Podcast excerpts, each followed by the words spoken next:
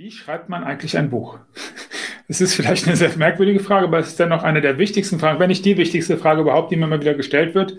Und wenn ich in mein Coaching gehe und wenn ich dir mein Konzept verrate, und das werde ich genau jetzt tun, wird dir sehr klar sein, in welchen acht Schritten du dein Buch entwickelst, weil es ist eine Entwicklungsarbeit, ein Reverse Engineering. Du fragst dich, was sich für dich und dein Business ändern würde, wenn du Autor wärst? Mehr Sichtbarkeit als Experte, mehr Anfragen nach deinen Leistungen und mehr Umsatz. Markus Köhn ist Buchcoach und Experte für Buchmarketing. Er beschreibt dir in diesem Podcast, wie du bereits deinen Status als Autor für dein Business nutzen kannst, noch bevor du ein Wort geschrieben hast. Und natürlich, wie du das Buchprojekt starten kannst. Viel Spaß dabei. Lass uns starten, indem wir den ersten Schritt besprechen. Und der erste Schritt ist, definiere und werde dir klar über dein Primärziel. Und ähm, in deinem Primärziel, das setzt sich zusammen aus drei Faktoren. Erstens den betriebswirtschaftlichen Faktor, zweitens deinen emotionalen Faktor und drittens deinen Nutzenfaktor.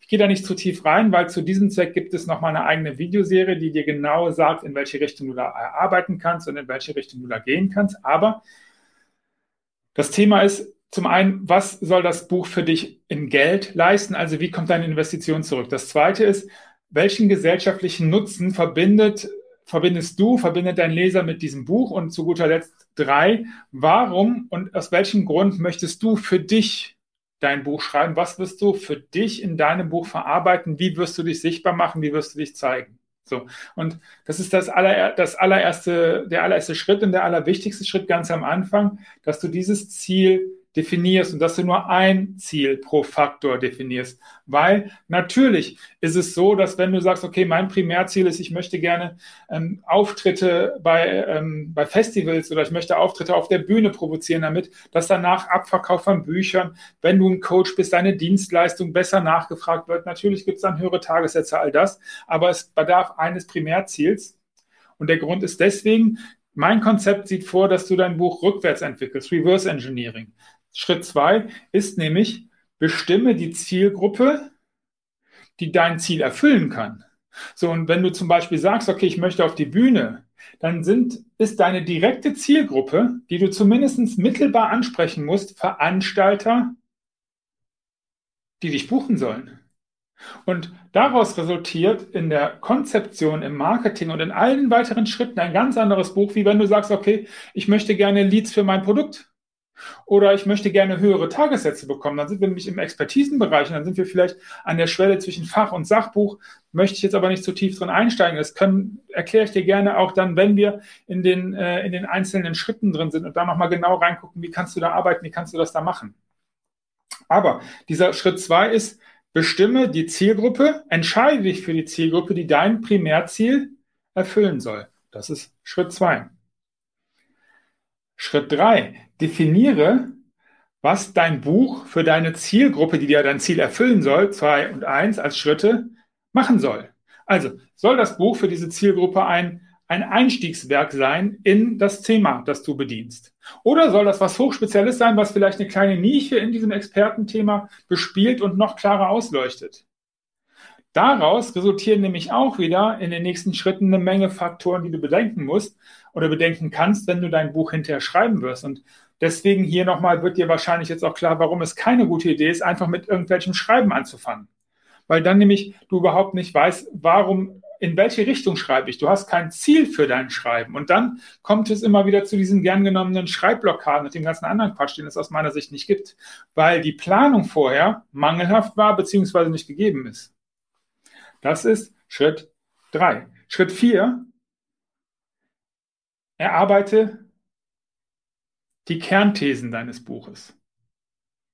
Die Kernthesen ist das, eine, These muss über das Buch belegt werden. Hier möchte ich nicht zu tief einsteigen, weil das wirklich, wirklich ein ganz, ganz eigener Punkt ist, der ungeheuer wichtig ist. Aber immer, wenn du Kernthesen hast, und in meinem Prozess erarbeite ich immer so einen Thesensatz und dann gibt es noch so ein paar Thesen, die darüber hinausgehen und die du dann hinterher später auch für ganz viele andere Sachen benutzen kannst, wenn du an dein Marketing denkst, wenn du an dein Content denkst, wenn du an dein Outbound-Marketing denkst.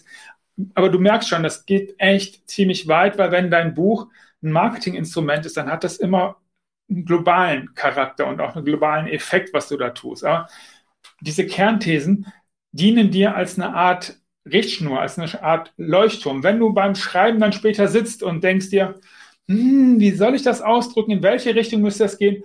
Was ist denn jetzt hier der, der Tenor meines Schreibens? Dann kannst du auf deine Kernthesen schauen und dann wirst du es wissen. Und deswegen sind die Kernthesen so unheimlich wichtig. Als kleines Beispiel, wenn dir etwas in einem Buch merkwürdig vorkommt, weil irgendwas komisch ist oder in einer Serie oder in einem Film oder meinetwegen auch in einem Hörbuch oder sowas, dann ist es meistens so, dass der Autor unbewusst oder ja, immer unbewusst, weil das würde niemand bewusst machen, gegen seine Kernthesen verstößt. Das heißt, er widerspricht sich irgendwie selber. Es hat so ein inkongruentes Gefühl, was es da gibt. Irgendwas findet man, denkt man, ist da komisch. Und das hat meistens damit zu tun, dass die Kernthesen nicht sauber formuliert oder unbeachtet bleiben. Okay, das ist der Punkt 4. Punkt 5 ist das Thema, leite aus deinen Thesen dein Inhaltsverzeichnis ab. Das funktioniert nämlich genau jetzt. Auf Basis dessen, was du jetzt weißt, wenn du sauber die vier Schritte vorher gegangen bist, kannst du nun das Inhaltsverzeichnis erarbeiten. Und wir sind hier noch mitten in der konzeptionellen Arbeit. Und was, was jetzt hier passiert ist, du baust quasi dein, dein Skelett, du baust quasi deinen Korpus deines Buches zusammen, äh, überprüfst ihn in innere Kongruenz nochmal zueinander. Du wirst immer wieder was verschieben, du wirst, dir wird klar werden über den Prozess, hey, hier muss ich noch ein bisschen was ändern, hey, da ist vielleicht noch ein Kapitel, was fehlt, hier ist vielleicht noch eine These, die unsauber ist, die ich ergänzen muss oder die, wo ich was wegnehmen muss. Und in dieser Arbeit wirst du eine ungeheure innere Klarheit, einen inneren Zusammenhang deines Buches finden, der dich dann auf die Spur setzt, dass du im nächsten Schritt, und das ist dann der Sprung 6, alles ausspeichern kannst, was zum Inhaltsverzeichnis nicht notwendig ist. Das heißt, auch jetzt fängst du noch nicht an, du fängst an auszuspeichern. Alles, was in diese Kapitel reingehört, die du ja gerade benannt hast in deinem Inhaltsverzeichnis, kannst du zuordnen. Du kannst sagen, hey, hier fehlt noch was, hier müsste eine Verlinkung hin, hier müsste ein Quellennachweis hin, hier fehlt noch eine Quelle, hier würde ich gerne noch eine Statistik hinzufügen, hier würde ich gerne noch ein bisschen forschen, da brauchst du noch ein bisschen Recherche. Du speicherst alles aus, bis dein Kopf für dein Buch so leer ist, dass du sagst, ich glaube, ich habe weitestgehend an alles gedacht, was ich mir so in meinem Kopf vorgestellt habe. Und dann machst du da einen Cut. Weil dann bist du nämlich im Schritt sieben, du beginnst zu schreiben. Und je nachdem, wie du durch den Prozess gegangen bist, je nachdem, was da genau passiert ist, wäre es möglich, und auch das ist an der Stelle fair zu sagen, dass nun ein talentierter Texter oder eine talentierte Texterin das Buch für dich quasi vorschreiben könnte. Wir sind hier mitten im Bereich Ghostwriting, das wäre jetzt an der Stelle möglich, weil dann könntest du vielleicht es gibt dann Feedback-Funktionen und dein Manuskript ist fertig und natürlich gibt es dann eine technische Veröffentlichung und all das. Das ist alles für mich Schritt 8. Vermarktung, Verlag, Vertrieb und auch hier die bittere Botschaft und die bittere Wahrheit ist, dafür bist du verantwortlich. Wenn du über ein Exposé, da wären wir dann, das sind Zwischenschritte, die man natürlich immer wieder einflechten kann, die aber für das Buch an sich, also für den den Akt des Schreibens oder des Entwerfens oder des Entwickels, des Kreierens, des Erschaffens jetzt keine Rolle spielt. Wenn du über ein Exposé oder über Beziehungen oder wie auch immer einen Verlag gefunden hast, bedeutet das exakt gar nichts. Der wird für dein Marketing nichts tun. Vielleicht wirst du hin und wieder positiv überrascht, indem irgendetwas gemacht wird. Der Verlag hat aber die Aufgabe im Grunde nicht, für dich Marketing zu machen. Das ist ein, ein, ein, ein, ein Gedankenpunkt, den immer wieder Leute haben, die mir auch immer wieder Leute erzählen. Und ich kann immer sagen, nee, Leute, das wird nicht funktionieren.